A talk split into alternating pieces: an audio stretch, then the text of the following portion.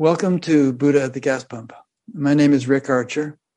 Buddha at the Gas Pump is an ongoing series of conversations with spiritually awakening people. I've done about 625 of them now, or something like that.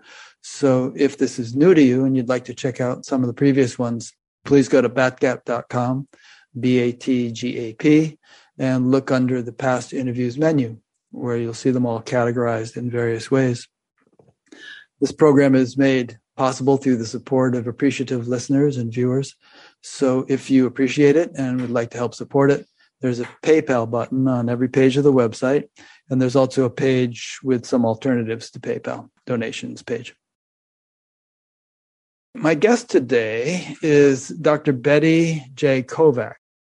And I always say this, but I, I just spent a very delightful week listening to many other interviews that Betty has done and listening to uh, her, her two books. She has she's written two books. The first is called The Miracle of Death. There is nothing but life, and um, then the second is called Merchants of Light, the consciousness that is changing the world. That book was the winner of the Nautilus Silver Book Award and the Scientific and Medical Network 2019 Book Prize. so we're going to be talking about both of those and a lot of other things. Betty and I were just saying how this will be kind of a free flowing conversation and we don't know right where it's going to go, but I'm sure it'll go someplace good. so let's hope. yeah. so Betty, rather than me read the bio that you sent me because it'd be boring for people to listen to me read. Why don't you just off the cuff tell us a bit about yourself and your life and how you got interested in the kinds of things that we're going to be talking about today? Well, I think I'm like so many people in our time is that I kept wondering if there isn't something more to what I'm experiencing. isn't there something more to life than what I was told by the scientific worldview where simply there's nothing but matter. We're a fluke of nature. There's no meaning and no purpose. And when we're dead, we're dead. There couldn't be a more destructive worldview. And I just always hoped that that wasn't true, but it was presented as the truth because it was science after all. Yeah. You know, let me just interrupt you. You know that school shooting that happened in Michigan a few weeks ago? Yes, yes. 15 year old kid shot several of his fellow students. They discovered his notes that he had written down before he did this. And one of the notes was, The world is dead. Oh. And that's exactly what I thought of when you said that. And I remember a time when I was a teenager where the world looked dead to me and it was extremely depressing. It certainly doesn't now. No, but we don't know then what we know now. I know so many people who have suffered so deeply because they couldn't find meaning they couldn't find it. And we were just told, well, this is scientific. We know this is true. We learn later, of course, that science was limited by the Roman church at that time to the study only of matter. So what we have is a very limited science until, of course, quantum physics. Thank God, as Paul Levy says, this is our collective dream to heal ourselves. It's a much vaster science. But as a young person, that's the message I heard. Of course, there was also the religion message. And I went to church. My parents didn't, but my brother and I always found a church wherever we lived. And we went to church and we heard wonderful stories about a man called Jesus and how he was ethical and honest and loving and wanted a world that we all longed for. But gradually I couldn't accept the religion because I didn't want to just believe it. I wanted to know it. I wanted to experience it myself. So I lived with these two worldviews. you know, for the religion story, there was meaning because if you lived in a certain way and believed in a certain way, there would be a beautiful continuation of life later. But I needed to experience that. And so here were these two worldviews. So I went to university to try to find out what's going on anyhow. I remember my brother when we were kids, we played all day and we would try to discover everything. What if there wasn't a tree? Well, what if there wasn't a world? We'd play. And so it was, we'd close our eyes, squint our eyes and say over and over again, what if there wasn't a world? There wasn't, until we could actually get to a feeling that there was nothing. And then the world came flowing back in on us. But my brother then went up to my mother one day and he said, you know what? When I get to heaven, I'm just going to walk right up to God and I'm going to just ask him, how come all this anyway? and I think that's the question that, that we were children. Children have it. Young people have it. And I have seen people who become addicted to anything because they can't find that meaning in life that they need or they're fanatics or there's aggression and violence and very often one of the worst forms of that response is that since we don't have that empowerment inside us we want to control the world. And that's part of the decay that is a result of 2600 years of censorship. So that was kind of the world. I always wanted to try to find out what's going on anyway. And so uh, that's I studied in university, and then I went to Peru, worked with shamans there, and went to Europe. I was went to Russia, worked with shamans. Just always was a search, and it was when our son died that those visions really came through, and I understood so much more than I had before. There's a lot to unpack in everything you just said. You know how religions in the West are often referred to as faiths you know, what's your faith? I'm of the Christian faith or I'm of the Jewish faith or whatever. In the East, they would never refer to religions that way because they had the kind of experiential orientation that you were just alluding to. There was no emphasis on what you should believe. There's something you can experience. And okay, here's how to do it X, Y, Z. You go follow these steps.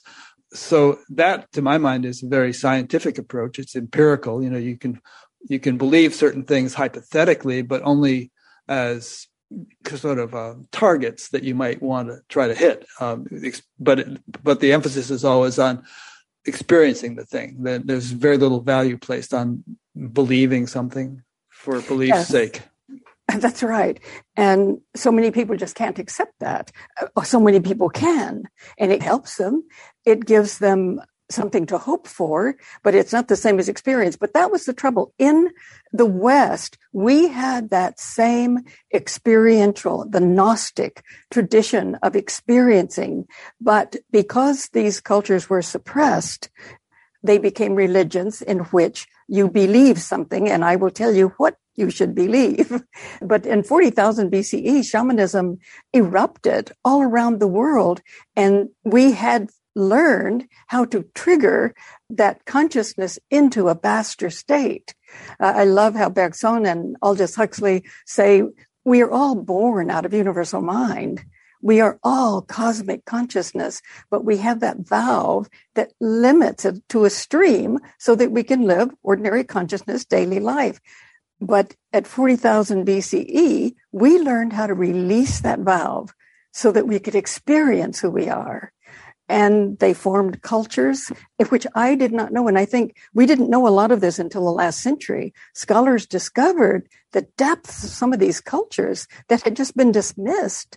And we know that the cave cultures knew how to experience at least the other dimension of reality. We don't know if they really could experience Kundalini in its full development. But we know that Egypt certainly had a very powerful spiritual tradition. And we know they experienced this complete rise of Kundalini because of the symbols of the serpent at the third eye. And the first temple tradition of Judaism. And uh, thanks to Margaret Barker and Peter Kingsley tells us there were great shaman, mystic healers among the pre-Socratic philosophers, but they were suppressed and we could, didn't even know about them until the 20th century.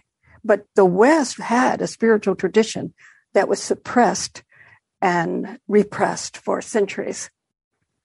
Okay, two main points I'd like you to elaborate on in what you just said. One is, I don't think most of us realize that profound spirituality existed 40,000 years ago. Although, you know, there's some traditions in the East that trace, for instance, if you believe in the theory of the yugas in Hinduism, they say they were highly advanced civilizations millions of years ago. But I don't know if we have any evidence of those because we're taught to think in school when we were kids and all that, oh, 40,000 years ago, people were very primitive and they were bopping each other over the head with clubs and, you know, just they didn't know anything compared to us. it was us who didn't know. yeah. Can you embellish a bit on how we now know, or you you believe we now know, that these people were spiritually advanced so long ago? Yes, well, I think there have been many scholars who've worked with them, and I'm very grateful for their knowledge in assessing what happened. But uh, for instance, in the cave cultures, you know, for so long, scholars couldn't figure out what was going on, and they had all kinds of theories. Yet, when you go into those caves, the person who knows a little bit even about shamanism, you certainly get the feeling some rituals were going on here. They were experiencing something. And then thanks to David Lewis Williams, an archaeologist in South Africa, who had worked with the San Bushmen, and he understood their rock art which expresses many of their experiences in altered states. And he saw that this was also happening in the cave cultures in Europe. Jean Clottes wrote a book on the shamanism of cave cultures. And when they went the next summer to work with the other scholars in the caves, nobody would even mention it. Or finally, they mentioned it with a chuckle. But this is the problem. Even when these things are discovered, there's so much evidence to support it. The scholars and the universities usually have a very hard time being open to it. But I am grateful for those scholars, and there are other scholars in other fields who discovered, for instance, Alison Roberts in the Egyptian culture. So much more is available now. Jeremy Naydler, who saw that the pyramid texts were actually texts not just for the dead pharaoh, but for that merging of the consciousness of life here and birth and life in the other world that they called it the merging of birth and death in the consciousness of the Pharaoh. They are so profound. And thank God for those scholars. And as I said, Margaret Barker and Peter Kingsley and others, they've just done a wonderful job in looking deeply into the consciousness that they had achieved that we didn't know about. Yeah, the second thing I wanted you to embellish on, you've actually led up to it quite nicely here, and that is this repression business. It seems that we have a history in the West in modern times of arrogance, really. The assumption that we are the cutting edge of humanity and the, there's never been anything as advanced as us, and all these ancient cultures were primitive. And, you know, I mean, look, you've, you've alluded to the church several times, and that has a rather bloody history of suppressing and destroying indigenous cultures. Even now, the commercial and, and scientific um, destruction of the rainforest, for instance, in order to extract minerals and whatever else they're looking for. There's just this attitude of it's kind of like manifest destiny in a way, but on the level of commercialism. And it actually kind of relates to what you were saying earlier uh, the world being alive versus dead. If our basic worldview is that the world is just stuff, then it seems like we should be able to do whatever we want with the stuff. Why not um, exploit it? yeah, it's just dead stuff. But if we see the world as divine, then we wouldn't dream of destroying all the animals in the rainforest and all, all this other stuff because we're cutting our own body, as it were. It's a terrible illness. And I think we have a hard time understanding that Western culture is pathological because it has suppressed the wisdom, the ancient wisdom of who we are. And when we do that, I think one of the symptoms, we were talking about other things when we don't have that empowerment within, is one of the major problems, uh, forms of pathology, is this arrogance. And, uh, you know, when you go within and you experience, you couldn't possibly be arrogant you know, you're so delighted to see every living thing is loving and a part of itself and each other. And arrogance couldn't play a role. But when we don't know that, arrogance is dominant. And that's what we've seen in Western culture and in the universities, and we see it in politics. We see people who need to play God in the garden of life and say who belongs there and who doesn't and how it should be run and who's in control. And they also see people as flawed. This is a very, very important thing because in 621 BCE, before that, as Margaret Barker has shown and other scholars too, the first temple Judaism was a shaman mystic tradition. And the stories tell us that Solomon actually had been initiated in Egypt in the death and rebirth mysteries, which were very powerful mysteries.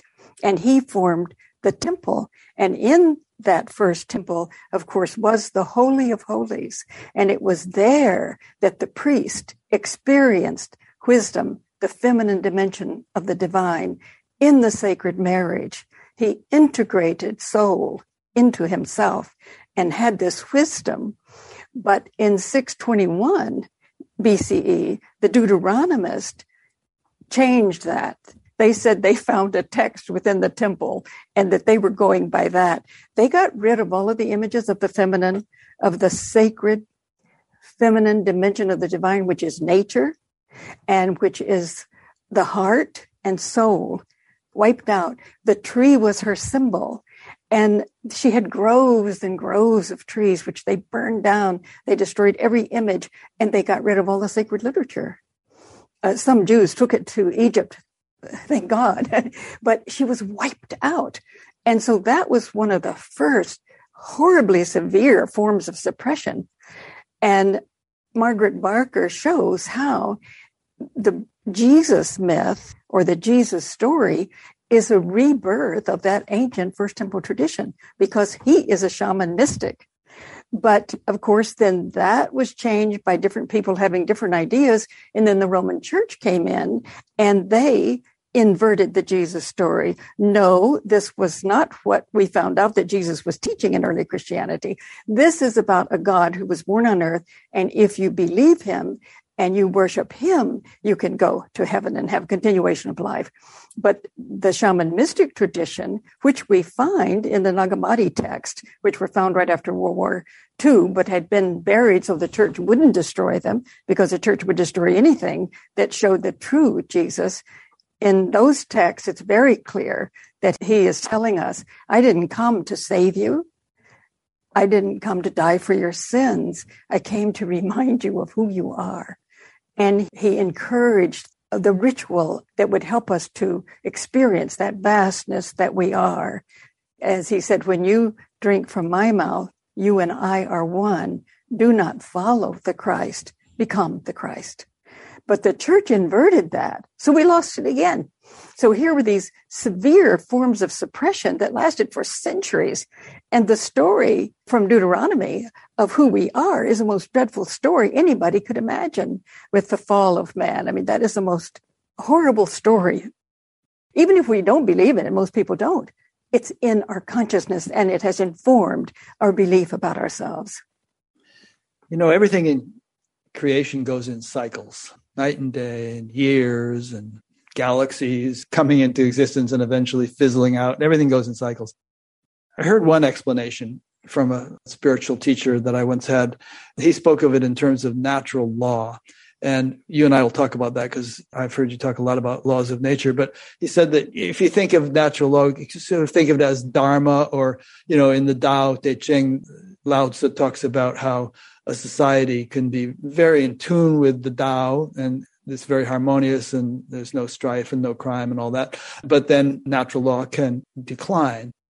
So, anyway, this teacher talked about it declining gradually over a long period of time. And then when it reaches its nadir, zooming up in one generation to its full value again. That it's not, it's not going to take as long to come back up as it did to decline.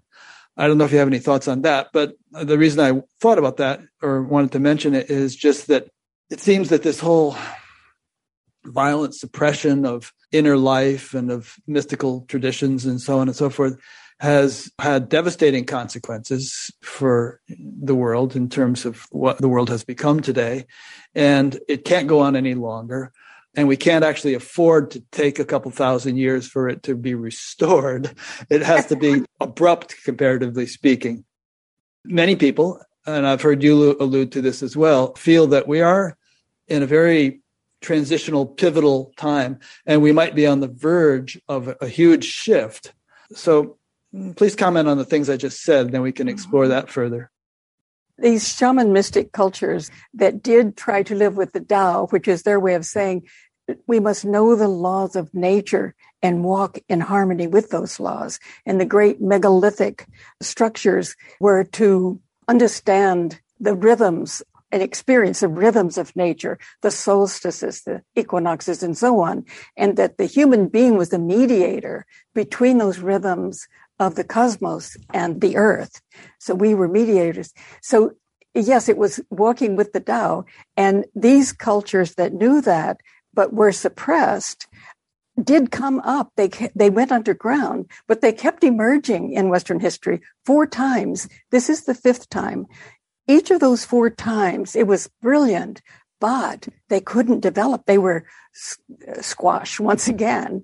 And yet they're underground. Now today, I think it's the most pervasive awakening that we've had, but we are also up against the darkness that has developed because of that suppression and repression.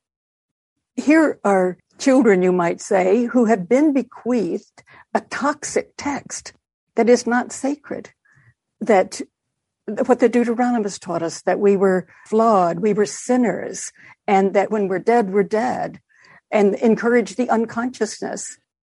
Dead, we're dead. So I've read the Bible, but I can't remember what Deut- what it says in Deuteronomy. But uh, maybe you were alluding to dust to dust, ashes to ashes. Yeah, yes, now, they, doesn't that just refer to the body, though? Because obviously our bodies will decay when once they die. But even the teaching of the Bible is that you don't die when you die. Although I think that their options are rather limited in terms of what actually does happen to you after you die.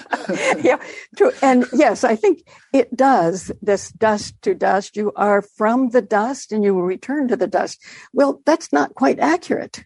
you know, that we're from the dust and we'll return to it. It's stated within the context, and I should actually say about the story I'm talking about the tree of life in the garden of life, Eden, in which God says, of all the other trees you may eat, but you may not eat of the tree of life, which is not called life, but called the tree of good and evil. Well, he leaves Eve partakes of the tree, gives it to Adam because the serpent is there telling her, you really won't die, you know, he's just telling you that.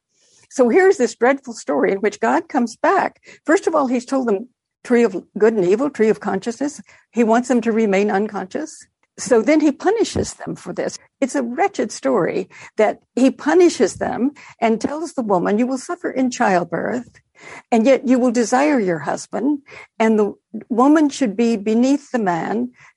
That of course is completely the opposite of what our blueprint tells us that in the holy of holies we are equal we come together in the sacred marriage and know we are to eat of the tree. And let's see what is the other thing i had them? We're not to become like god. Well if we eat of the tree we know we're divine. So everything there nature is cursed now, if they are referring to just the body, one could get confused about it because, first of all, we don't come from dust. And the question is exactly what are they talking about? if somewhere down the line they say we live, what is this all about? It's one of the most negative, derogatory things we could imagine, both of nature and of ourselves. But in the earlier tradition, which they've distorted, if we even go back to the Sumerian. In the book, I have a beautiful tree in which the fruit is just hanging on it. And the god is sitting on one side, the goddess on the other with her Kundalini serpent behind her. They both are offering the fruit to anyone willing and able to take it. And there are even trees in which the initiate is brought to the tree, and there's someone there who takes the fruit off the tree and hands it to the initiate. And then in the first temple tradition, I haven't seen the actual images, and that was long before the Deuteronomists said that there could be no images. Uh, I haven't seen these images, but the descriptions are absolutely incredible. That the tree has the light of the sun. It is the burning tree with the feminine within it who gives birth in the Holy of Holies. And this tree has the fragrance of the incense of the Holy of Holies. And it even says, she says, her name is Wisdom, Queen of Heaven, if you work with me, you will not sin. And if you hold me fast, you will have joy. So it's exactly what we should do. And of course, in, in Egypt, there are many, many images of trees in which the feminine, the tree is always feminine. She is always giving the fruit.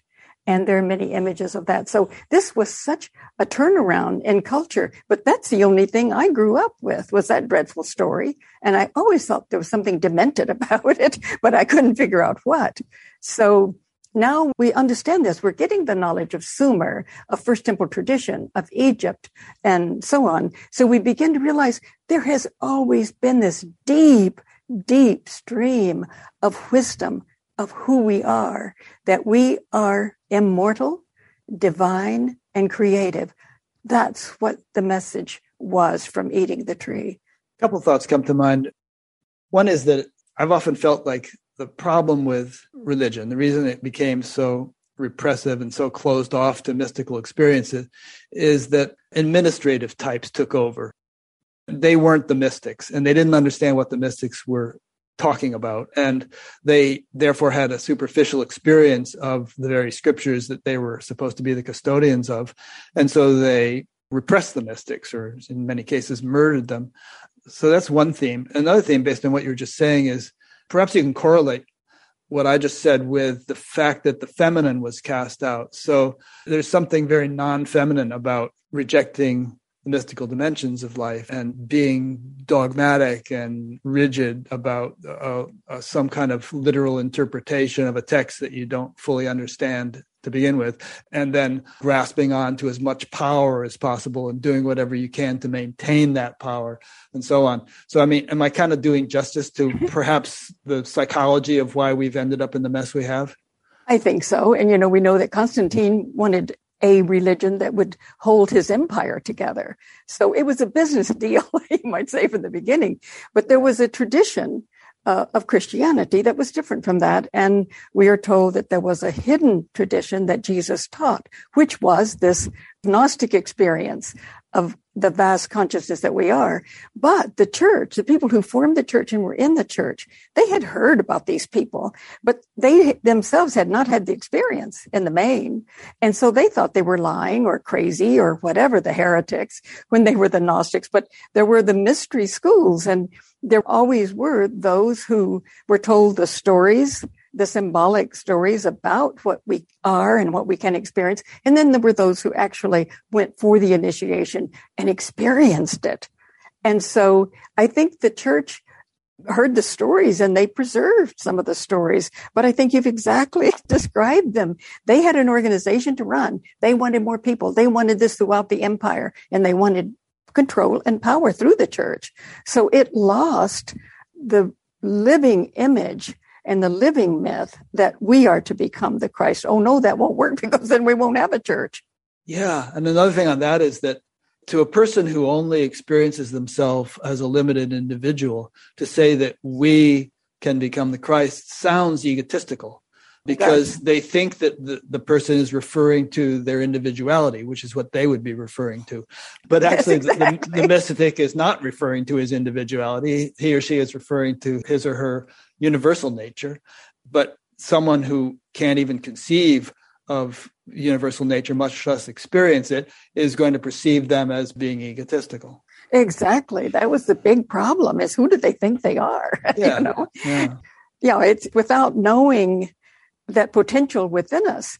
And, you know, today there are people who need to transhumanize us because we're flawed. They're still living out the old Deuteronomist uh, story.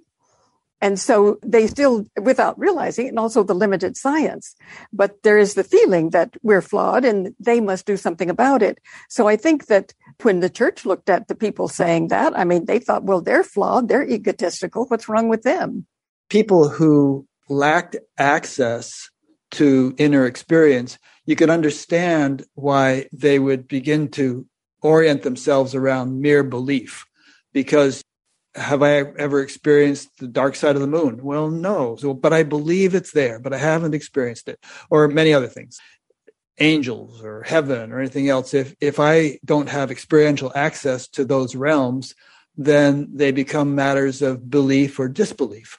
And if your whole worldview is built up around the importance of the importance of these things, then it's a life or death issue whether or not you believe in them. Oh, if you don't believe in them, you're going to hell. If you do believe them, you're going to heaven. But again, the, the yogi or the mystic would say, why are you making such a fuss about belief? Get on to the experience and belief will be a moot point. it'll be a moot point. But it's like that in the university too. If you don't believe what science tells you, then you're ignorant. You know, how can you be in the university if you don't? So we have these belief systems all over the place. I'm thinking too about having a vital living culture that's scientific and spiritual at once, and then it goes down. All I know to say about that is that it seems to me, the older I am, that this has to be worked at all the time. We have to, on a daily basis, keep our connection to spirit alive. That's what ritual, a lot of ritual is to help us to be conscious of it. Otherwise, it does go down. So it could well be that there are these cultures that really have the world they want, and then we take it for granted. Regarding science, Aldous Huxley said that, in his opinion, the greatest gift of the scientific revolution was the development of the working hypothesis. In other words, you don't need to believe anything in particular. You could take any idea and hold it as a hypothesis that's perhaps amenable to exploration. And maybe it'll you know, pan out, and maybe it won't, but it's kind of irrelevant whether or not you believe in it. I guess you know the idea is you want to form hypotheses that you have some hope of exploring, but that's a big departure from the Middle Ages in which you could get well, like that Bruno guy, I forget his first name, got burned at the stake for suggesting that the stars are other suns like our own, and they might even have planets with people on them. He had a much deeper understanding, and it sounded frivolous to the ones around him, but he was part of that emergence for the third time, uh, just before the Rosicrucian Enlightenment in Prague. And he was one of the scientists, mystics who saw in an advanced way. But oh my Lord, when he talked about it, he sounded like he surely was demented. And of course, he had to be burned because he wasn't telling the truth. But then those scientists in old Bohemia or Prague, the, they were scientists, they were mystics, they were engineers, they were poets. And they wanted to create a world, a civilization in which everybody could experience who they are an enlightenment for the whole world is what they wanted. And they got power for a very short period of time, but then the church moved in on them and destroyed their papers, their research, their towns. It was just such a destruction. And then a battle between the Protestants and Catholics for 30 years. And after that, when the Royal Society for Science was developed in 1660, the church made it very clear you can only study matter.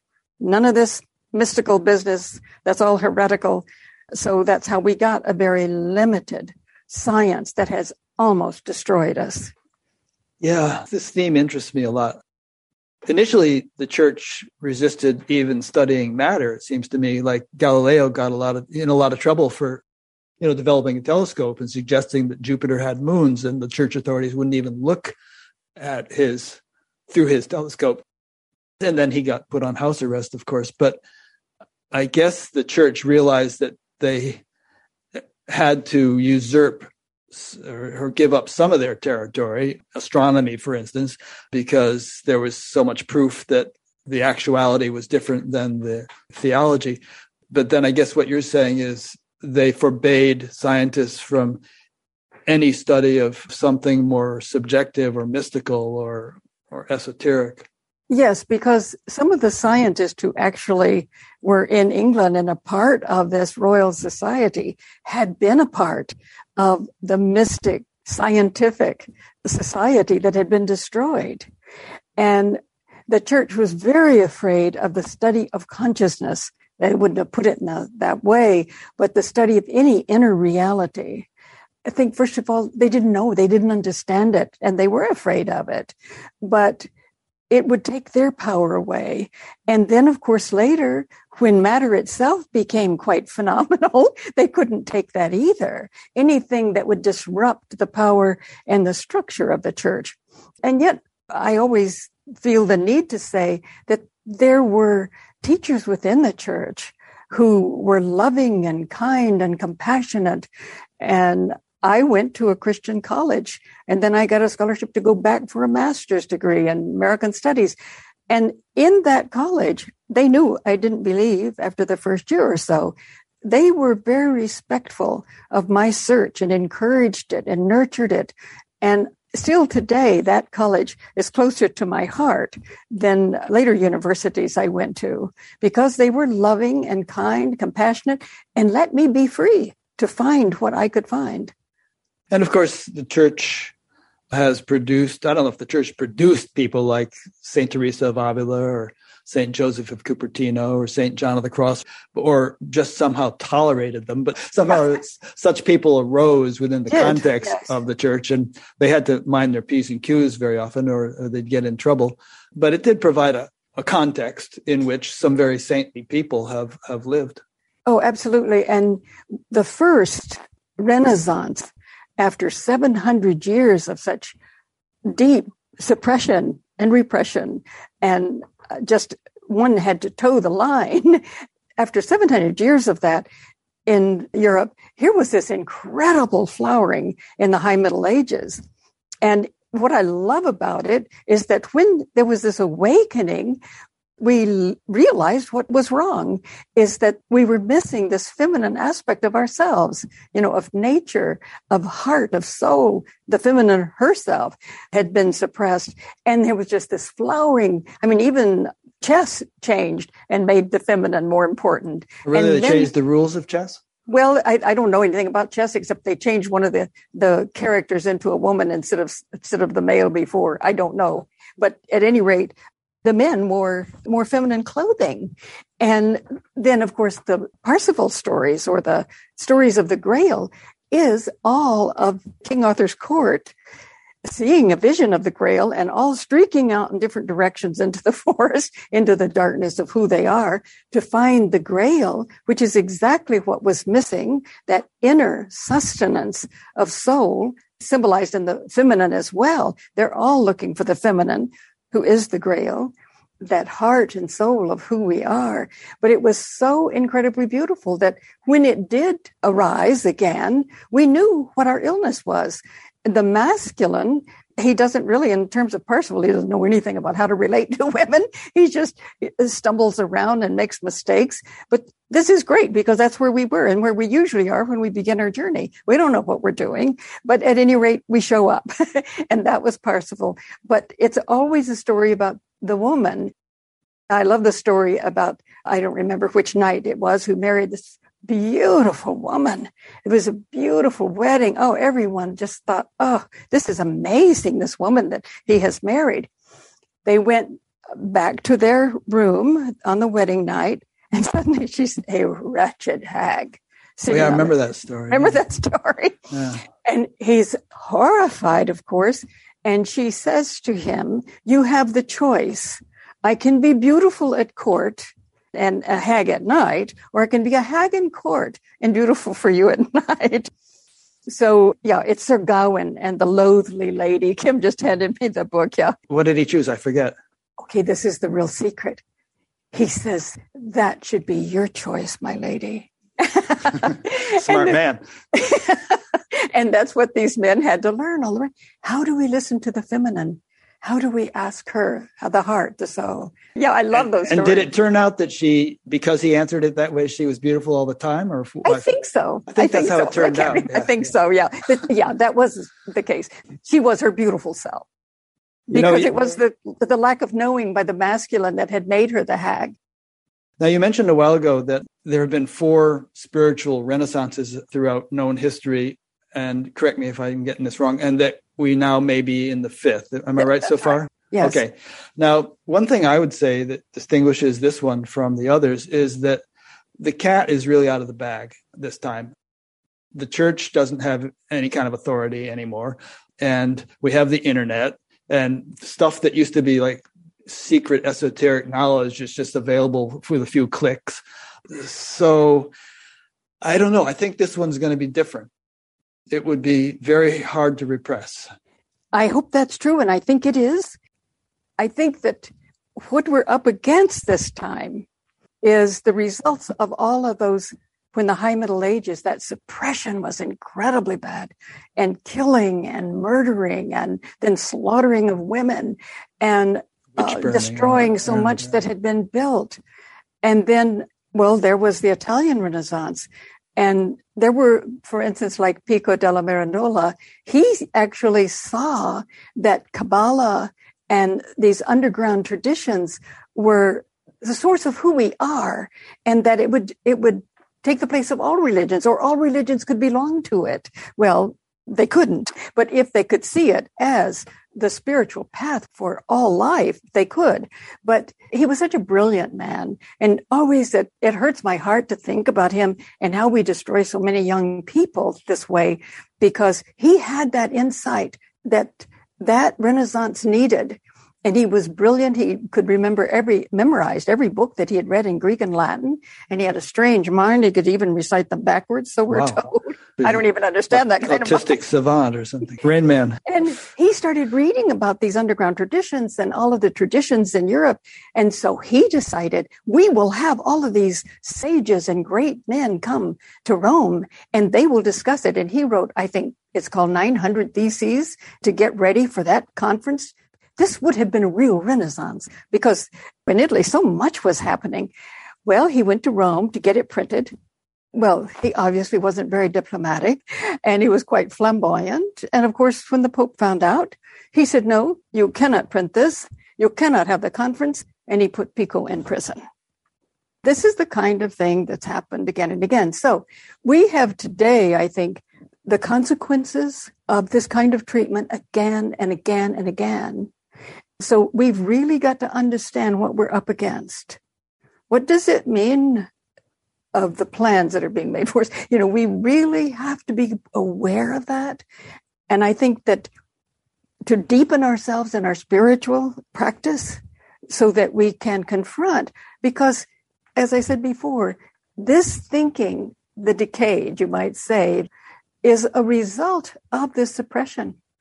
And they are part of the human species, a brilliant part sometimes, sometimes not, but they have plans for us. So there's that darkness, that decay that we need to really understand. And again and again, we see that the only way that we can deal with this now, I think the consciousness is here to great degree, is that it has to be through love.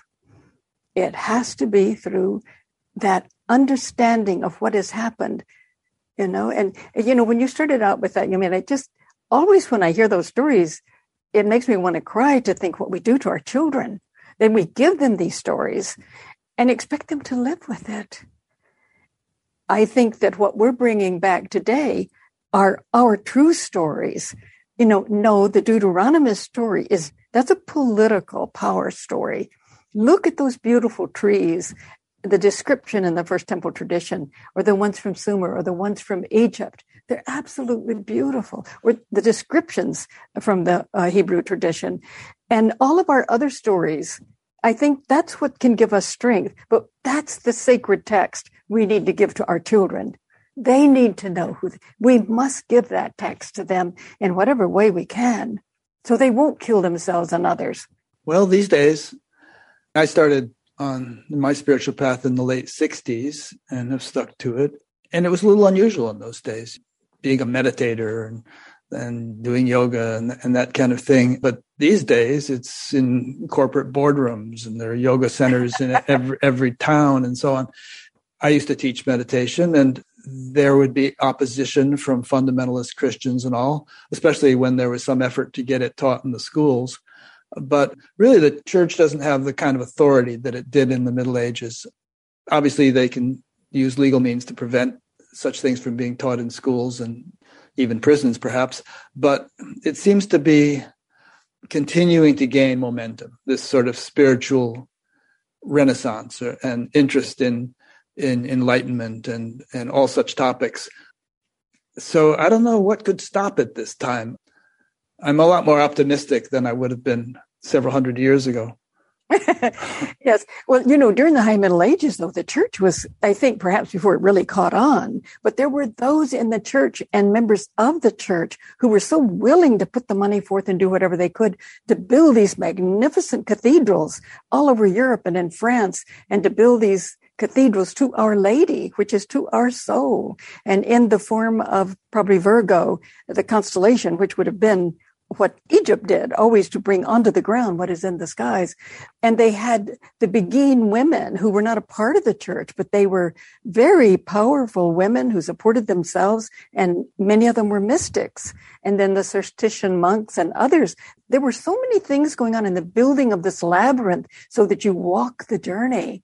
And when you're in the center, you're right at the center of the rose window. You are at the center where Mary is holding the birth of the higher self. And of course, there was the teaching for 200 years at Chartres within the church. It, it's a strange thing that it was within the church that the renaissance of Christianity actually took place and the hidden tradition that Jesus taught was taught. And these masters actually taught not only logic and intellectual thought, but how to enter into an altered state of consciousness.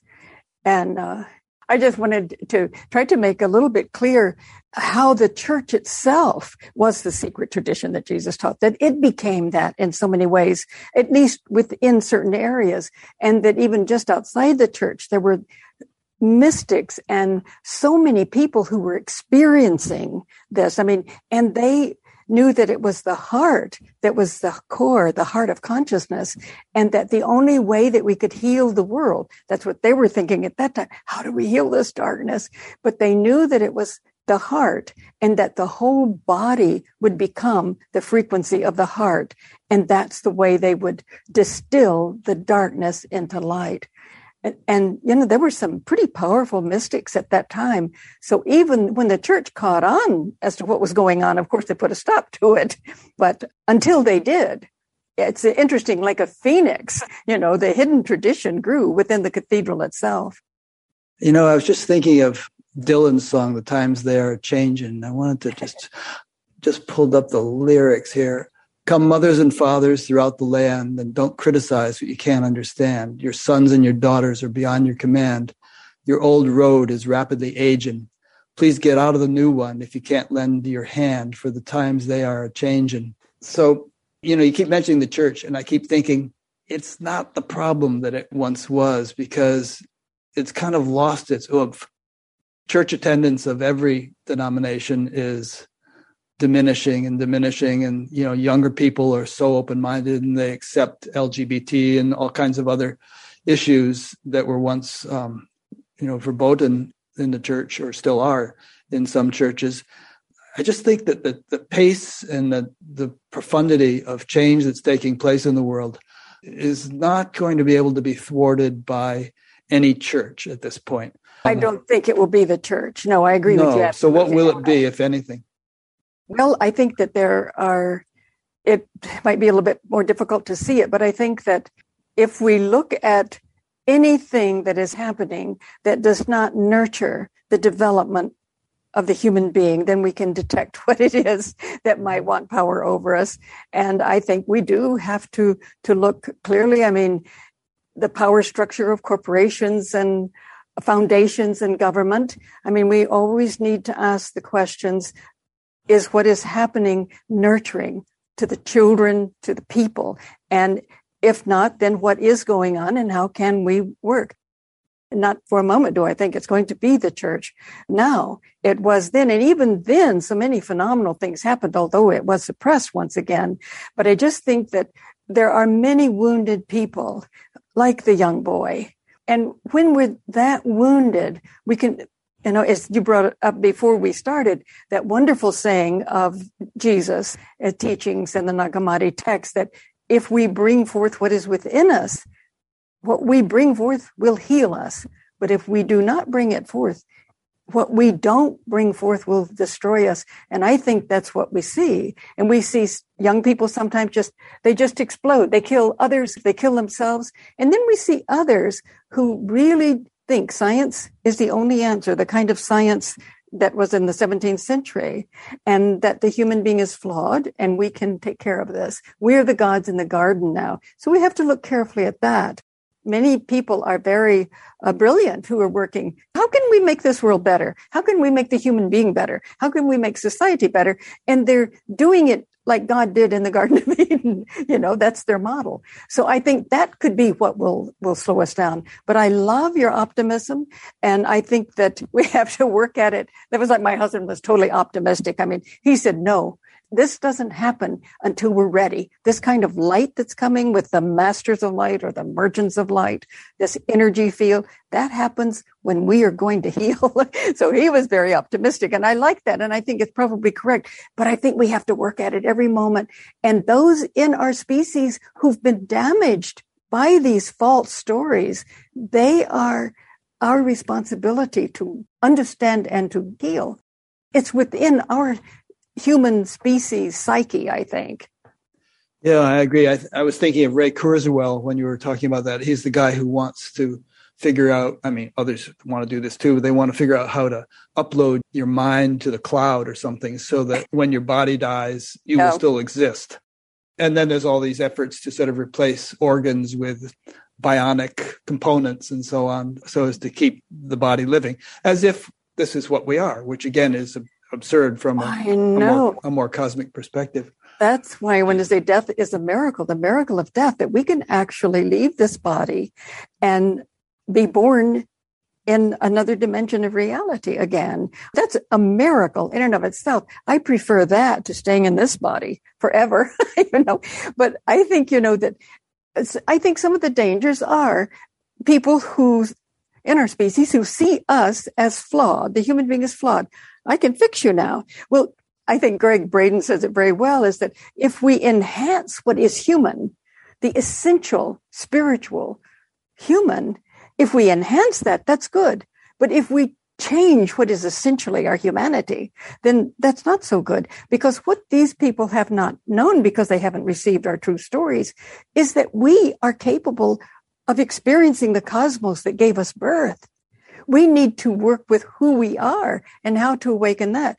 But if there is someone who says, but wait a minute, you're flawed and I have nanomedicine, I can gene edit, I have artificial intelligence, I can transhumanize you, I can make a better world. Well, we need a little debate on that. you know, will it be a better world? But we don't want to lose our essential spiritual humanity. Yeah. This is an interesting topic when this kind of topic comes up, I always feel that we have to be really nuanced in our thinking because you can throw the baby out with the bathwater. You can say, oh, science yes. is bad. No. Or the pharmaceutical companies are all evil or something like that. And it's just too black and white. Obviously, there's corruption in every field of life, and every corporation, every major corporation whose products we use, such as Google and Apple and the, the, car companies and every other, have been sued for something some wrongdoing, but that doesn't mean that we don't use their products necessarily or that everything they have done is bad. So I, I see a lot of that, which is why I'm bringing it up. A lot of people dismissing everything that some whole sector of the economy does because there have been some bad apples in that sector. No, no, but the true intelligence has differentiates better than that. And I think that if this technology can help me walk again, yeah, uh, there you uh, go. Then that's what we want. Or if we, they could I, figure out how to repair a, a ruptured spinal oh, cord absolutely. or something like that so the person's no longer paralyzed, marvelous. Absolutely. Yeah. And I go to get a shot in my eye every eight weeks and I can see, I can still drive. If I did not have that, I would be going blind. You know, both allopathic medicine and natural medicine saved my life again and again, all of it. But I think that's the focus is that we need to know what is the essential self? What is the soul, the spirit, the heart? Let's work to enhance that because our ancestors tell us, look, we can experience cosmic consciousness. Let's work on focusing on enhancing what we have because our ancestors knew we are divine and immortal already. I absolutely agree. Yeah. And you know, Jesus said, "Seek ye first the kingdom of heaven within, and all else should be added unto that's thee." That's it. Yeah. Um, but that's the first. That's the bottom line, right? That's now, the first. Know that before you get too technical with me, and then I'm happy for it. Yeah, but what you're saying a minute ago about all the people who were depressed and taking opioids and committing suicide and all this stuff. In fact, we can broaden it out and just say basically every problem that besets humanity is a result of our failure to adequately unfold our full inner oh, potential. Oh, absolutely. Absolutely. We need to think of how do we go about having a culture? We need the technology as Maria Gimbutas said about old European technology, it always nurtured the human being and spiritual technology in Egypt, their technology was to enhance and nurture what it means to be human. I think that's the real science. And we're told that we still have a lot to learn from Egypt because they have the whole science. Schwaller de Lubicz at least thought this, and he's, I think there's more and more evidence to back up his findings that every temple in Egypt was actually a temple to reflect another aspect of the cosmos that the that the complete science was laid out in Egypt. I don't know whether that's true or not, but it's very very interesting to me. And he discovered, for instance, and worked so long on the Temple of Man, which was a temple to the person who had achieved cosmic consciousness. This is incredible to me. Let's let's learn these things so we can create a culture in which our children are imbued, you might say, with the spiritual and the spiritual technology, with the symbolic and the conceptual mind. As Vico said, there is a symbolic mind that comes before logic, the logical mind. And it is symbolic. It is our first language. It is not irrational as we have thought. It has a poetic logic and it feeds into the conceptual brain. Otherwise, the conceptual brain could never be logical. But he said, you can't reduce one to the other. For the mind to experience its own wholeness, there must be an integral and dynamic movement, consistent continuation, a continual movement between these two brains, never reducing one to the other so that we can experience our wholeness. This is what advanced science will do that the spiritual will work with the conceptual and create everything that will enhance our spirituality and our intellect, but allow us to be fully human. Yeah, that's great. You know, I could envision a time when we don't think of science and spirituality no, as different camps. You know, they would just both be aspects or facets of the means of gaining knowledge you just use different tools. Well depending on what you're exploring. Okay if you want to see what's on in some distant galaxy you need a telescope. But if you want to discover all the subtle realms of creation you have an instrument here the human nervous system which you can develop the full ability to use and then you can explore all these subtle realms. And who knows it might also help you explore what's on the, the distant galaxy. Absolutely i think it will. Well you know keith critchlow talked about the megalithic period and he said, when we look at it, we say, well, is this a temple or is it an observatory? And he said that was never a question they would have asked. It was both, mm-hmm. of course. You observe with your conceptual mind, but you also are spiritually in the rhythms of the nature that we're, you're observing. So it is a temple and it is, observed. they, earlier, the shaman mystic scientists never separated it. Never. It was always a union, a sacred union. I mean, you suggested that we need to fully appreciate the wisdom of ancient Egypt. Do you think that can all be resuscitated and that we can ever really know what these ancient cultures knew and, and utilize it now? Or do we somehow have to reinvent the wheel? There's a saying only a new seed can yield a new crop. Do we have to have a fresh revival of knowledge and then go with that? Well, I don't know, but I think that we're discovering so much. I mean, most of what is in my book was really discovered in the 20th century, the last century. I mean, so much more is revealed, and who knows what other cultures we will unearth that we don't even have any idea about. But I think attention to indigenous cultures and attention to cultures such as Egypt that is, seems to be so highly developed. When I see the artifacts that are being now revealed and how we have brilliant scholars working with them who really do understand that spiritual aspect of them, like Alison Roberts and Jeremy Naydler, uh, incredible scholars. I think there's probably so much there for us yet to discover if we can just be allowed to get in and discover it. But, you know, there's always kind of a fight with people who are holding ground and those who are discovering. But I think in spite of that, there is much for us to discover. And I think, you know, as I mentioned near the end of the book about some of the indigenous cultures, the Kogi, for example, in the High Sierras in South America, who were separated from the conquest. And they have developed over the centuries of their existence, they have a shamanism that is highly developed. They knew things about the cosmos. There are no books there, but they knew. And the training for shaman is nine years in which they are only in nature or cave, and they have to get in touch with Aluna, which is spirit. And then spirit begins to teach them. They teach them about the cosmos, and they did know things that they couldn't possibly have known that we think we can only find out in books.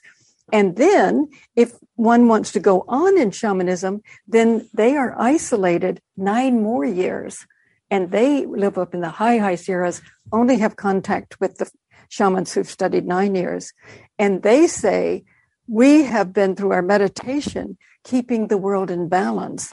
But younger brother is doing so much to demean and destroy the scaffolding of nature. And they say, which is so interesting because this is true in quantum physics, we know this. Here, these people know this.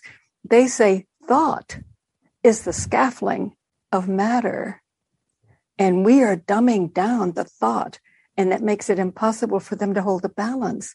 So it's what we are thinking and feeling that will create the scaffolding. So I think we have a lot to learn from them. And then, much to my surprise, with the San Bushmen and, and but well, they were in the Kalahari Desert. Now there are only a few that remain in Botswana and Namibia. They say we've been practicing cosmic consciousness for 65,000 years. And maybe it's the origin of all these spiritual traditions. Maybe it really was the origin of the cave cultures. Archaeologically, we think they came first, but I kind of think maybe the San are correct. But they have this they don't have possessions, but they have this culture of such joy and laughter. It's just so different from our children who would go kill someone. I mean, they have this balance and love for life. So we've a lot to learn from our ancestors and indigenous peoples alive today. Yeah, I was a big fan of Laurens van der Post. I read all his books back in the 70s or so. Oh, yes. I like him very much too. book recommendation for those listening check out a story like the wind in a far off place by laurens van der post those are two separate books he writes about the bushmen which is why i mentioned it yes and i have a section based on his work vanderbilt in the book on the San, and then with bradford keeney, Keeney. bradford and hillary yeah, they've done incredible work with the San, and even the San gave them their spiritual teachings, which they have now recorded. I just have it out here. The way of the Bushman is told by the tribal elders, and they had such a a beautiful and deep spirituality. And of course, they've been, as van der Post says, it's a murdered culture, but those who are still alive still hold these. So I think there's so much we have to do this for our children. They simply cannot be brought up within that terrible sense of a meaningless world. As Kingsley says, there's that deep missingness within inside us. Yeah, so the, the theme that we've been discussing for the last few minutes then is can the wisdom of all the ancient cultures and the indigenous cultures be preserved, first of all, and reawakened to its full value? And can it be somehow disseminated more widely so that uh, you know there's other cultures too of course aborigines and uh, russian oh, yeah. russian um, shamans and uh, so many different things but can it actually be translated in a way that can be a practical value for the masses in the west. I mean some things like that have been. There's a lot in ancient hindu and buddhist traditions that are everyday routines for westerners but there must be so much more in all these other cultures. And that you know if they can be preserved and and re-enlivened and propagated it'd be great. It would be. And i think that it's so important. And i am happy that i discovered that that there is that deep deep spiritual river flowing through all of our history and it will rise to mainline culture and then it will be suppressed and then it will live underground, but it keeps coming back. And each time it is, I think this time is the strongest, this fifth time. So I think that, yes, the more we know that no, we were not stupid, ignorant cave people who knew not. No, let's find out. Here are the San long before cave people even probably, and look what they could experience. We need to know that this has always been a part of who we are. And so I think the history helps us, but I think we also have to create a world in which this is experienced in various ways within our culture as a daily way of knowing and living in harmony with the earth and the rhythms and honoring that. It's so much will have to melt away that is negative, but it would be by the way we shape our culture. And as I say at the end of the book, we need the scientist and we need the poet to create our culture. And during the fourth emergence of this underground tradition, which was actually kind of a shoot off from the Rosicrucian, was the German and English Romantic period. And Goethe and Novalis, who studied the underground tradition because Goethe had brought it up. Here was a continuation of the Rosicrucian through pietism and alchemy. Goethe became an alchemist. But these two people really understood that we had to have a culture that is rooted in our becoming. Well, Jung's individuation process, they saw that and they wanted to nurture it. And they said it is the voice of the poet that should nurture this and ignite it and awaken it. And that we would have a culture based on our becoming with poetry and music and dance, but in understood as a part of our potential. I'm going to do a segue here a question came in from Evening Stark, is the person's name, from Merida, Mexico. And it's been in the back of my mind, which is can you talk more about your personal experiences following your son's death? It's a brief question, but your first book was triggered by that event, and uh, and it's an amazing book. So let's use our remaining. Well, we'll see what, where we go with our remaining time, but let's launch into some of that because you've had some very profound experiences as a result of that tragedy. Yes, well, that was really a turning point. Well, I had spent my life studying about this and trying to find meaning, and I had started to have. I had met Jung, I would say, in the inner world and also through his books uh, when I was last year in college. So Jung was a great guide for me. But I had also gone, as I said, to South America. Uh, that helped some, but I was beginning to have more visions, but I had followed the dreams. But I really wouldn't have known. I didn't know, know whether when we we die that we continue. I didn't know that, but when Pishti died, I Pishti had is your son. Pishti, yeah, sorry, he's yeah. my son. I did have those experiences and had absolutely no question. I mean, it was so powerful and so real. Now, my husband Istvan had not been interested in these things. He was a businessman, but he was very tolerant of me. But one time when I was trying to tell him about a vision I'd had in South America, I noticed that he wasn't paying attention. he kept looking back at the newspaper. And I said, You're really not interested in this, are you? and being caught, he said, I know that for you it's real, but I have never had anything like that. And I don't even know how to relate to it. Well, that's an honest response. But two weeks before our son Pishti was in the car accident that killed him, he was in his office and suddenly he had his first vision. He suddenly saw the car on the side of the freeway and he saw Pishti's body superimposed to the car. And he knew he was dead because it was two different dimensions. And then he heard himself say, Oh, that's right, Pishti. It's almost time for you to do this. Wow. Did he say it audibly so that if you had been in the room, you would have heard it, or was it just a thought? I don't know whether he said it or thought it, but that was his response. And that made him feel terrible because he thought, what am I saying? But then Pishti said to him, That's right, Dad. I'll be out of the house for a little while. Then he was immediately unconscious. He didn't remember it until the call came through from the hospital. And we just happened to both be here, uh, that which was unusual. It was in the afternoon. And then when Pishti was in a very critical state during the hospital stay, the doctor came to us and said, he may die within the hour. There are three things we can do, and we're doing them now. Well, our friends were all over the place, but they left the two of us alone. And I took Istvan, that was my husband's name, hand. And it was like a shock went through my hand. I looked at him quickly. I thought this man's going to have a heart attack. And he looked pretty stressed. And I then became the strong one for a change and said, Istvan, if we are called to do this, we can do it. And later he told me that he did think he was going to have a heart attack because he said the energy was so intense. And he said it just built up to an intensity, but instead of a heart attack, it just went into images. And he said, I was in the trauma center. I saw Pishti sit up in bed, catch a dove with a ball of fire in its beak, put it in his heart, and lie back down. And then he said, I was at Machu Picchu and I saw Pishti standing on the small mountain and his hand, left hand was up in the heavens and he was looking up that way and his right hand was down. So it's like he was a bridge and handing information down.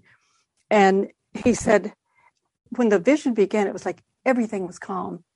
And I was calm. I did had no stress. It was calm and peaceful and filled with love. And he said, I didn't even think to ask if he's going to live or die. He said it was no longer an issue. I simply knew that I could never be separated from him because the love connected us. So he didn't know whether he would live or die. He lived through that hour, but died later.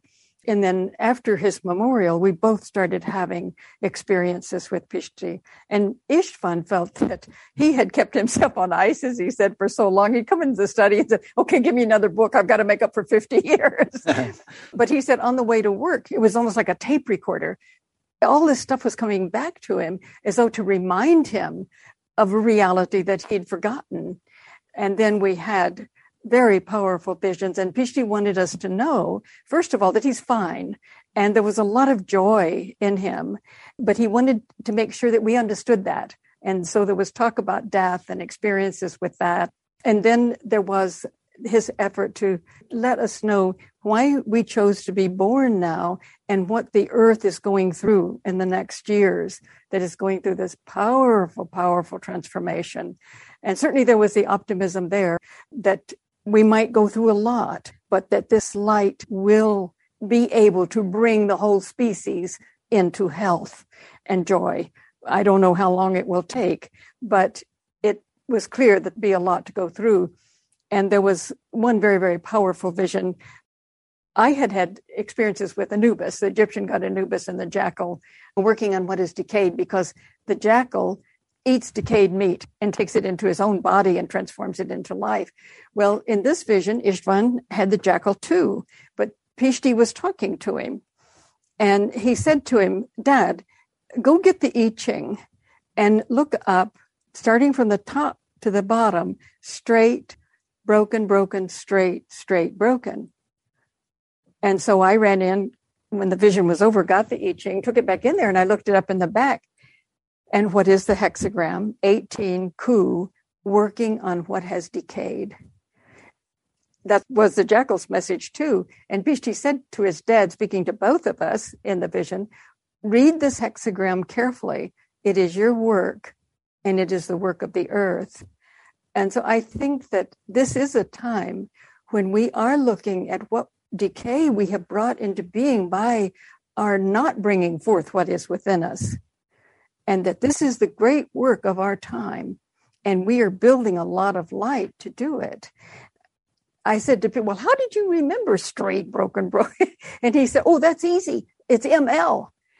And I said, ML. And he said, Yes, merchants of light. Well, I thought maybe, you know, sometimes since his second language was English, that he'd come up with funny combinations. And I thought, merchants of light?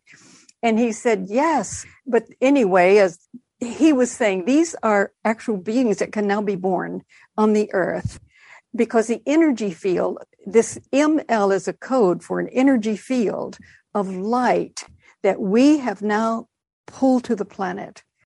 It's a highly organized energy field in which we are more capable of working and transforming this darkness into light. This energy field gives us many more abilities than we've had before. And that made me remember a vision that I had had earlier, which confirms that. And I don't know whether you want me to go into that.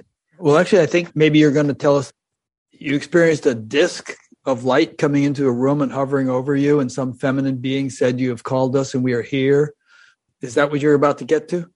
Yeah, because it was earlier. Of course, these experiences don't always come in a linear fashion. You know, I had to put all the pieces together. Yeah. But Istvan had that, that ML is a highly organized energy field that we have now drawn to the earth, which will make it easier for the light to distill this darkness that we have allowed to develop. That was the one vision with this disc that I was still in the time of doubting. That was before any of the deaths. And I thought, this is one thing I can't doubt. This was so powerful. I knew it was real. And it was that disk of light filled with people. And I knew it was cosmic consciousness. And the woman spiraled out of the bottom of it into my heart, through my crown chakra into the heart. And here is this round disc. And she had a square satin hat on, white and white dress to the waist. And then she sang, and we were doing a ritual for the children, our children, the children of the earth. And there were two other women. But this was so powerful. And what she revealed to us is that the earth, out of its longing for love and its ability to love, had drawn this light to the planet. And she said, We are the light that has been around your planet. It seemed for a long time. They were there. Now we have drawn them, and all of us are rooting it in the earth, that light. So I think that confirms your optimism that we can do it this time because we're in a different energy field. But that vision absolutely transformed me. We have friends in high places, so to speak. I kind of interpreted that story when I heard you tell it, not necessarily some extraterrestrial thing, you know, a disk of light with a lot of beings in it, but more of a celestial thing. My understanding is that I've heard you speak of the three worlds. You can think of gross, subtle, and transcendent as one way of categorizing them. And there's a whole subtle realm which is populated, teeming with life, but the life forms just don't have gross blood and flesh bodies like we do. And most of us don't have the capacity to see them, but some people do. They are very much here, but we're kind of disconnected from them by the fact that we're disconnected from our source and that perhaps the time is coming your experience seems to indicate where the connection will be made and we'll be able to um, benefit from what they have to offer and perhaps we in some way can be a benefit to them too but we're not talking about extraterrestrials we're talking more about we could call it angelic realms or celestial realms or, or, something along those lines. The kind of thing that David Spangler at Findhorn has been talking about for decades. It felt that way to me. I didn't feel like extraterrestrial. It was loving and beautiful and inclusive. And I knew that she spiraled into me because she could be the transformer, you might say, of what they wanted to tell us. She could spiral into a form that I could take. Although after it, I was still so energetic, so almost electrified from the power of it. But yes, I think this is from the subtle archetypal world. And the interesting thing is later, I read William Irwin Thompson, who talked about the Aurobindo ashram and the mother's experience, in which she said that in the future, we are going to be receiving from above this supramental energy and that it would be coming from above. And I thought, well, that's probably why the hexagram started from above, because it's usually you throw the coins and it's from the ground up. But we've been doing this ground, raising this energy from the spine all the way up through the brain into the heavens. And this is going to be supramental coming down. And it said that the mother experienced that in the 50s, that same kind of thing of the, the light coming into us.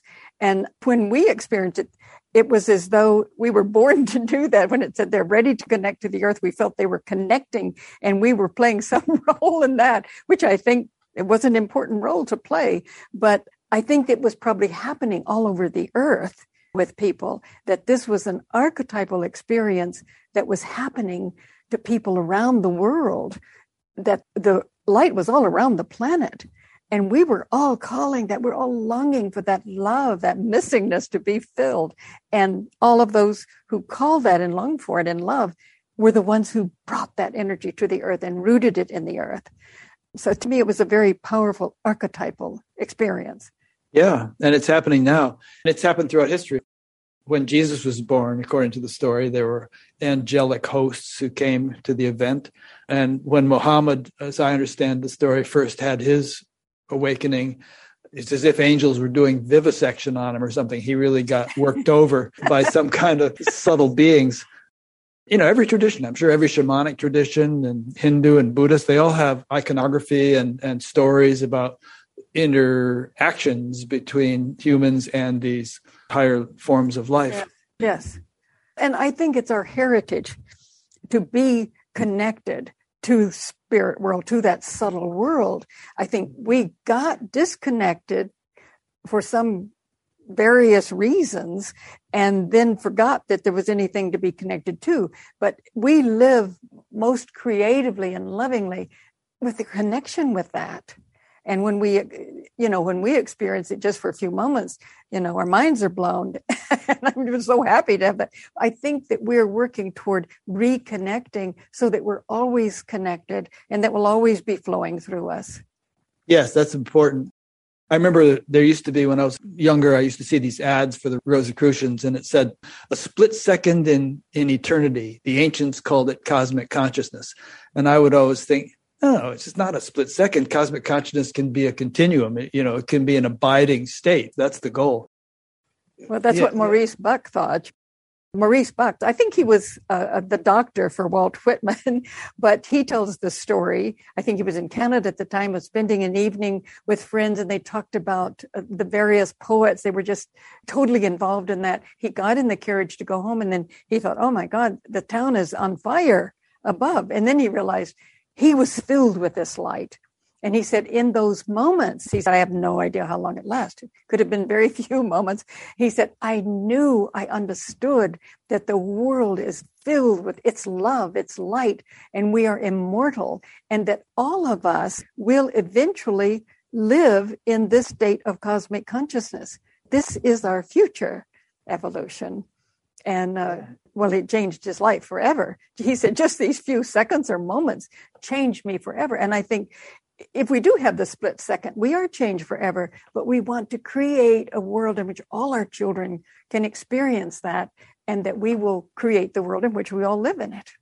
Yeah, and there's no reason why it can't be an abiding state. I mean, the, the great sages, Ramana Maharshi and, and others, they weren't going on just a split second that happened to them. They were in that state all the time. You know, in his case, even when he got cancer and, and his body was going through something that on a physical level must have been very painful, it was quite evident that he was beyond that level. The inner bliss of his realization was his predominant reality, no matter what the physical body went through. Yes.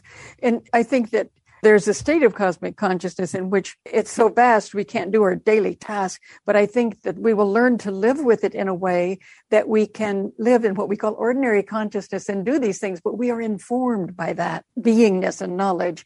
And then if we want to really go completely into discovery or visiting various places we can, but that we'll be able to be flexible. But we always are making choices out of that knowledge of cosmic consciousness. Yeah. But also, I think that the whole name of the game in spiritual development is to incrementally integrate cosmic consciousness or unbounded awareness so that one becomes more and more capable of driving a car or driving a plane or paying your taxes or whatever else you have to do well established in that unboundedness. I like that better and is much the, better. The boundaries and the boundless get yeah, integrated. I like that a lot. That's good. Yeah. And it doesn't happen overnight. The nervous system has to be cultured in order to support that kind of thing, but that's the goal. Yes, yes, I, I agree. My description was trying to tune it in such a way, but you've said it exactly right. Your son had a vision, I noted this down, of a woman whose body was so vast that she covered galaxies. What was that about? That was Istvan my husband. Oh, your husband. Okay. Pishti had already died. Yes, his first vision, and this is a man, you know, he was transformed with this vision, but he said he and Pishti were talking and all of these things he was remembering. And, and then he said, then he realized that there was a woman, that there was the feminine there and she encompassed everything.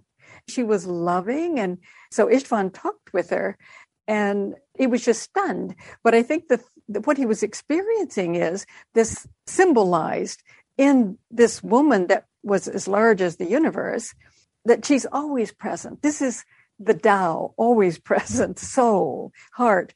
And then in a vision I had with Pishti, I said to him, that's when he said it to me, because I started having experiences with her too. And I said, Pishti, who is this? I mean, she seemed to be like the universe. And he said, Mom, she is so vast, her body covers galaxies. Well, I thought that's a symbolic way of speaking, but I was so amazed when I was reading Mary Rodwell's work and she's working with children, and these children talked about the beings where they were born, where they came from, whose bodies were as vast as galaxies. I thought it was just interesting that they both use the same language. It's symbolic in some way, but it's some vastness of being.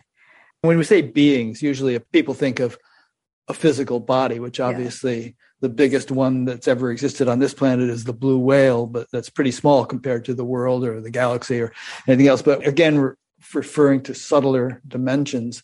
And my understanding, for what it's worth, is that there are beings whose jurisdiction, you know, actual beings, not just archetypical symbols or something, but actual beings whose jurisdiction might encompass a galaxy or a cluster of galaxies or some huge thing or you know on a smaller scale the solar system.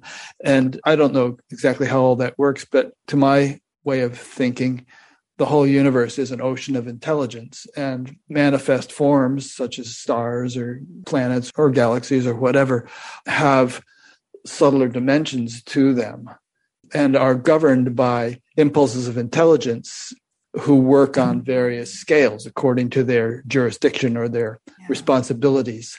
You've talked a lot about archetypes and laws of nature and, and so on. Is that the kind of thing you're alluding to when you talk about um, that? I think you said it very well. I had a sense that there was this consciousness that had a responsibility to the planet, that they were present and working with us. You've described it, I think, very well. That was a powerful kind of experience to, you know, I had read, especially in Eastern writings, these vast beings who took care of the earth and so on. But I, I did, we did experience that sense that that was true. What would you say the relevance of this is to our conversation or to humanity? It's kind of interesting metaphysical speculation, but I feel that in some way it's very, very relevant. Well, I think it is relevant, and I think it gives us a great deal of hope. It's that loving, highly developed intelligence that is part of who we are. And I think in some ways that's what our ancestors meant when when they wanted to be the mediator between this this vast beingness that had certain rhythms and that if we could then mediate that to the earth it inspires us because we're working with vast intelligence of which we are a part and i think it gives us a great deal of hope there's love tremendous love and desire for healing just the presence is phenomenal. I think it's so important for us to know that the whole cosmos is intelligent. It is consciousness that creates matter, and that we are related to vast intelligence working with us in this journey of becoming who we are. And like that experience you had where the feminine being said, You have called us and we are here. We are the light that circles around your planet. We are ready to connect to your planet. The key phrase is, You have called us. So we've reached the stage at which we are receptive and have put out the call, like ET phone home. And if we hadn't become receptive, what could they do? We're shut down. we have got our eyes on the ground and are, would not be open to being intermediaries. Yes, and I thought it was interesting. First of all, there was such an incredible sense of love and intelligence. And when she said, Can you feel us? We are here. Can you feel us? And I think that heart consciousness is feeling. And that's something in the Egyptian culture that Alison Roberts makes so beautifully clear is that they knew that civilization or life cannot continue to develop if we cannot feel. That feeling is something that must be nurtured and developed. And I thought it was just so beautiful when she said, We are here. We are here. You have called us and we have come. Can you feel us? And then, with the connection to the planet, she said, You have joined to yourselves this day all those on your planet who are creating worlds of love and peace. And I think that's exactly what happens to all of us when we are loving and want to create that kind of world. We are joining and connecting to each other. And that's a powerful force. It really is. There are so many traditions in which a collection of people who are of one mind, who are on a spiritual wavelength, is considered to be so much more powerful. It's much more than the sum of its parts, much, much more powerful than just an isolated individual who's having that kind of awakening. Yes. It just goes so beyond all of our particular religious paths, but they're all included. And to the degree that they've taken us there, they're sacred and valuable, all of them. But it's beyond probably what we've come up with. It's that incredible power of creativity and love. And that is one thing that, that, you know, the feeling and the love that has been kind of swept aside because the 17th century philosophers, the enlightenment that developed, not the kind that the scientists and mystics wanted in 1600, but in the later, when the Royal Society was formed, and then the Enlightenment philosophers in France, feeling wasn't an issue. That wasn't important, what you feel. It's just the rational conceptual brain. And we're superior. It had all of the symptoms of the disease, the pathology, you know, of not going within. So we didn't value the heart's part of the brain or the heart's ability to feel, or as Corbin was say, that the heart is the organ of soul. If we breathe through the heart, feel through the heart, you're opening to that dimension, and then you can perceive it absolutely specifically as it is, your vision increases when you live through the heart. Yeah, and imagine a society in which that was the normal way of functioning for the vast majority of people. Right now, it's just extreme minority who, who function that way. But imagine if it were the majority. And then, you know, these vaster intelligences that we've been talking about, we could be in perfect communion with them and not only them, because even then we're talking about something that's in some way isolated, but in perfect attunement with the unbounded awareness that is our essential nature. Imagine what society could be like, and you know how absurd all these problems we have, and what a primitive memory of a distant past those could all become. That's exactly right. That's exactly right. We have the potential, and we're learning we're learning that we have that potential and that we're deeply profoundly connected to to this cosmic intelligence, which we can experience in many different ways. It can come to us as an individual, an animal, or whatever. I mean, it's that sense of connectedness is what we have been missing, and it's what's killing our children. I had one experience in which I couldn't get back. I had gone too far, and I, you know those old stories of the hero yeah. getting stuck to the underworld. Well, I had, and then Istvan, though here's a man who had never experienced these things and he was really going deep in this stuff he experienced what i was doing there and he said you did go too deep to return on your own but there were female helpers who brought you back but you went that deep to bring back the pure clay for our children and I thought, what is Istvan talking about? but I had come to pay attention to him and it took a long time. I began to realize that remembering the true stories, not the ones that were inverted and took away who we are, but I want to find and bring back the true stories, the stories of the San people, of the cave cultures of Egypt, and the story of the tree that no, you eat of this. We're here to offer it to you. There's an intelligence behind it and within it, and we want you to have that intelligence. You know, it's that loving stories. Well, as Jung said, and I think it's absolutely accurate, myths and our true stories are true because they are structured by the organizing principles within the human psyche. It's not like someone makes it up like the Deuteronomist did or the, or the church. No, this comes out of the psyche and they are always for our growth and development. They're never going to try to keep us unconscious or set us against each other. Those are never our true stories. So I think the pure clay for ourselves and our children are the true stories that are the blueprint of our evolution. And that's what these ancestors and many indigenous cultures gave us. I think finding that and making that truly the sacred text of who we are so that our children can know that and develop, not out of a toxic text like that young man in Michigan had. That's toxic that kills our children. And I would surmise that the organizing principles of our individual psyches. Was that the phrase you used?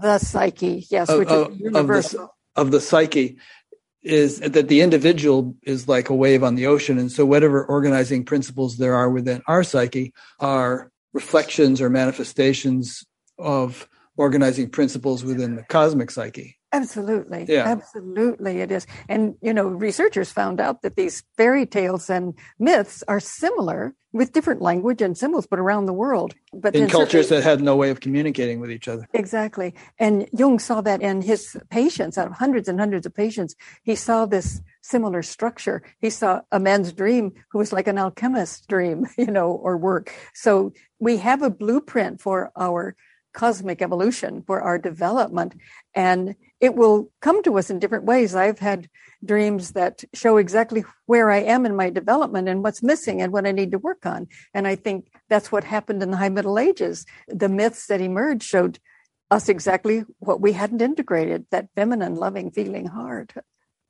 And i had that also. I saw myself as a knight in the high middle ages but it was also right after world war ii i thought. And my knight saw saw these images and and he couldn't.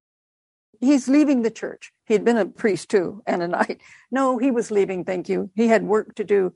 And here she is. He doesn't listen much to her.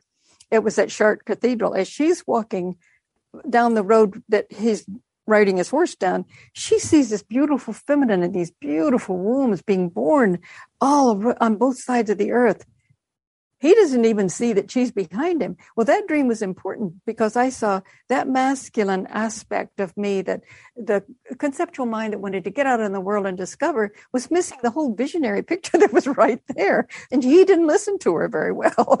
So I thought that's great. It showed me some things I needed to know. I saw a little video the other day where two knights dressed up in their armor and all that walked up to a hotel reception desk and said, We need a room for two knights. Very good. okay, so you know we have about 10 minutes or something left. What haven't we covered that's important to you that we should definitely cover?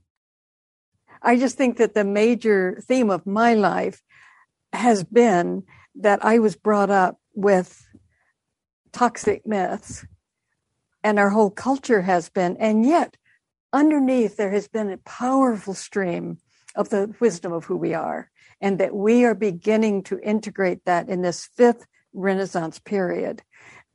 I think we have to be very intuitive and intelligent and know the forces within ourselves and our species that are still ill and would destroy this rebirth.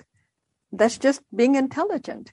But we can only work with what wishes to destroy us with very sharp intelligence and the heart, love. It can't be this awful business of opposition and fighting. It doesn't solve anything. It just makes things worse.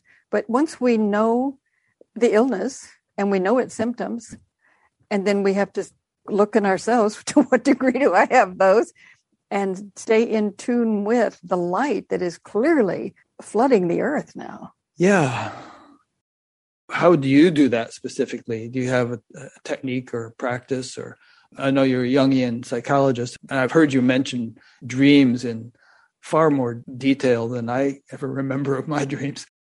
Well, there was a time when they were very, uh, it's rare now that I have those dreams, but Jung really was an answer really to a prayer that was my life of trying to understand. And I was dating a man who had just become a minister. He'd finished Andover Newton. He had a party to celebrate his first church. They were there with their girlfriends, and that night they were talking about physics and mathematics and Carl Jung. And I didn't understand a thing. So I kept my mouth shut the whole time. But I was so amazed.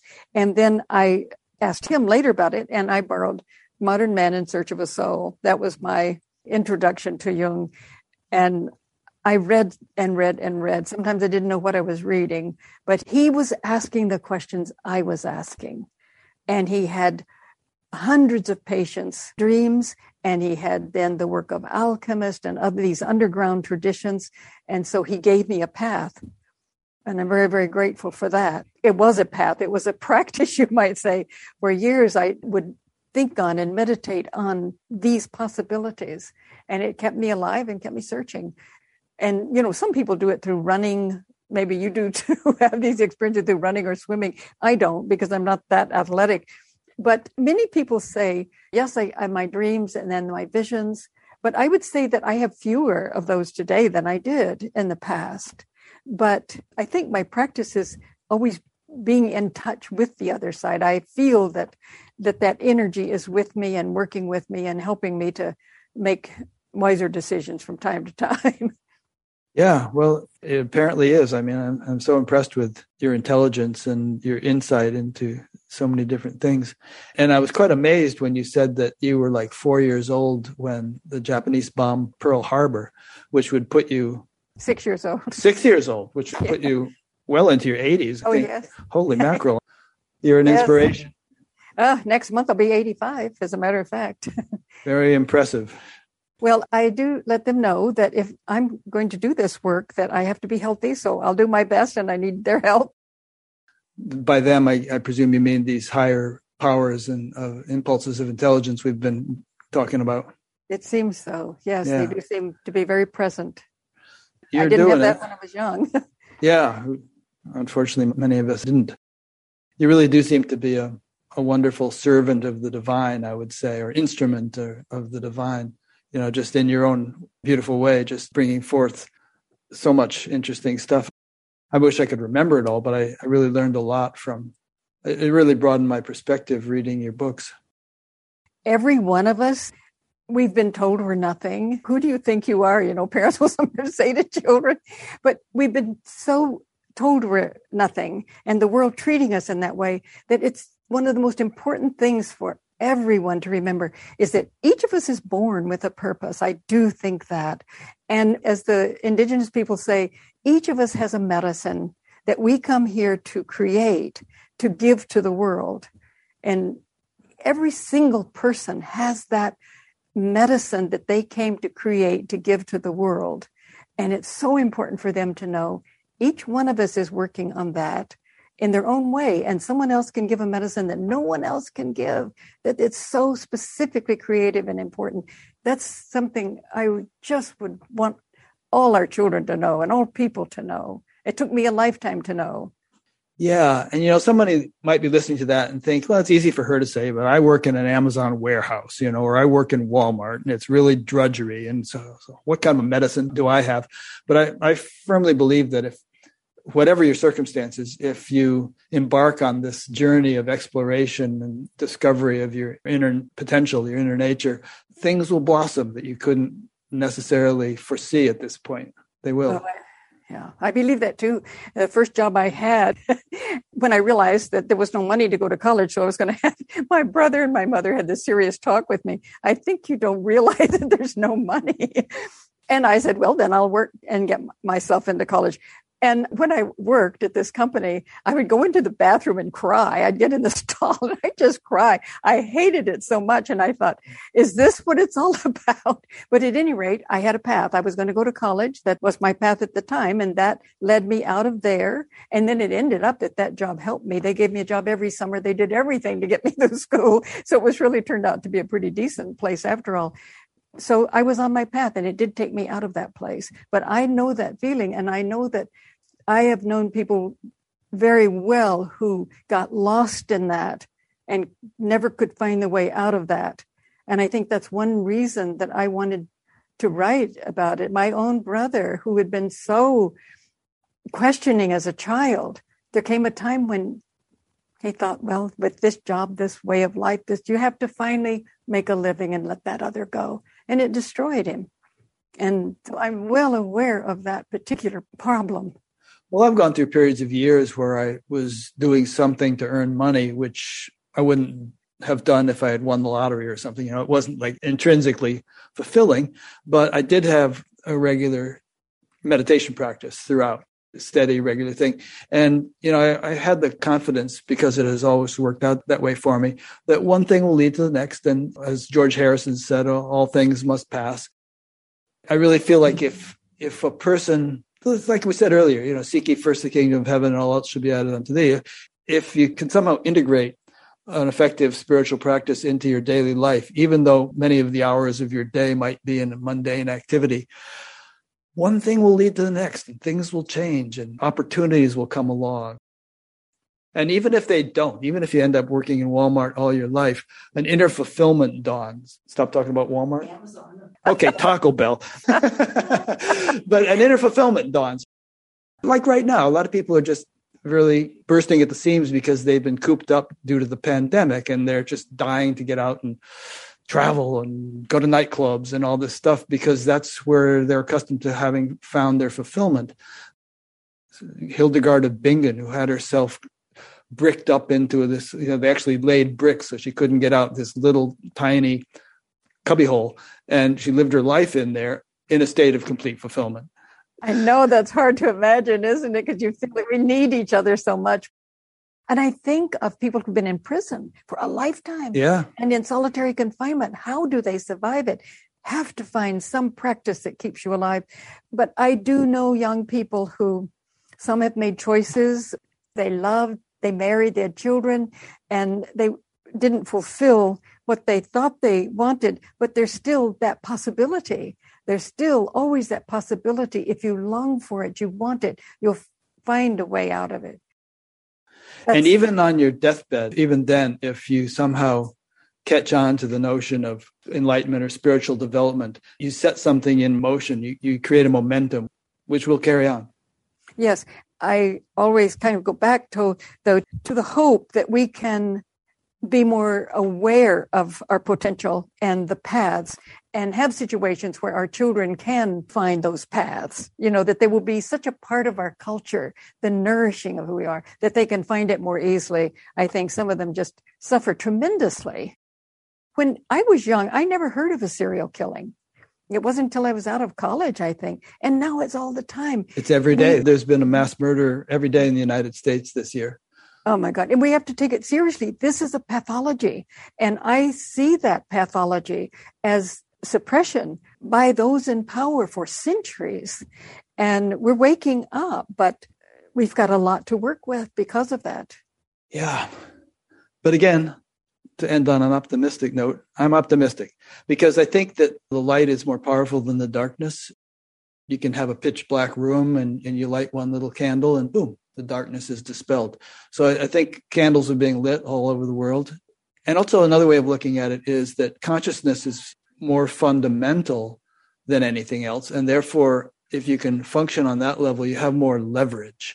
So with more and more people sort of enlivening that most fundamental value, seemingly unopposable forces of power and, and influence in the world, I think they will eventually crumble. Well, I do too. And I have to say that every vision that I've had is exactly what you're saying. I just feel we might have to go through some hard times and really seek our alignment with that light and find ways and practices through which that light can flow so that we can more easily distill it. We will distill it. But if there are ways that could ease some of the suffering too, Yes, I've always felt that way that it's going to happen.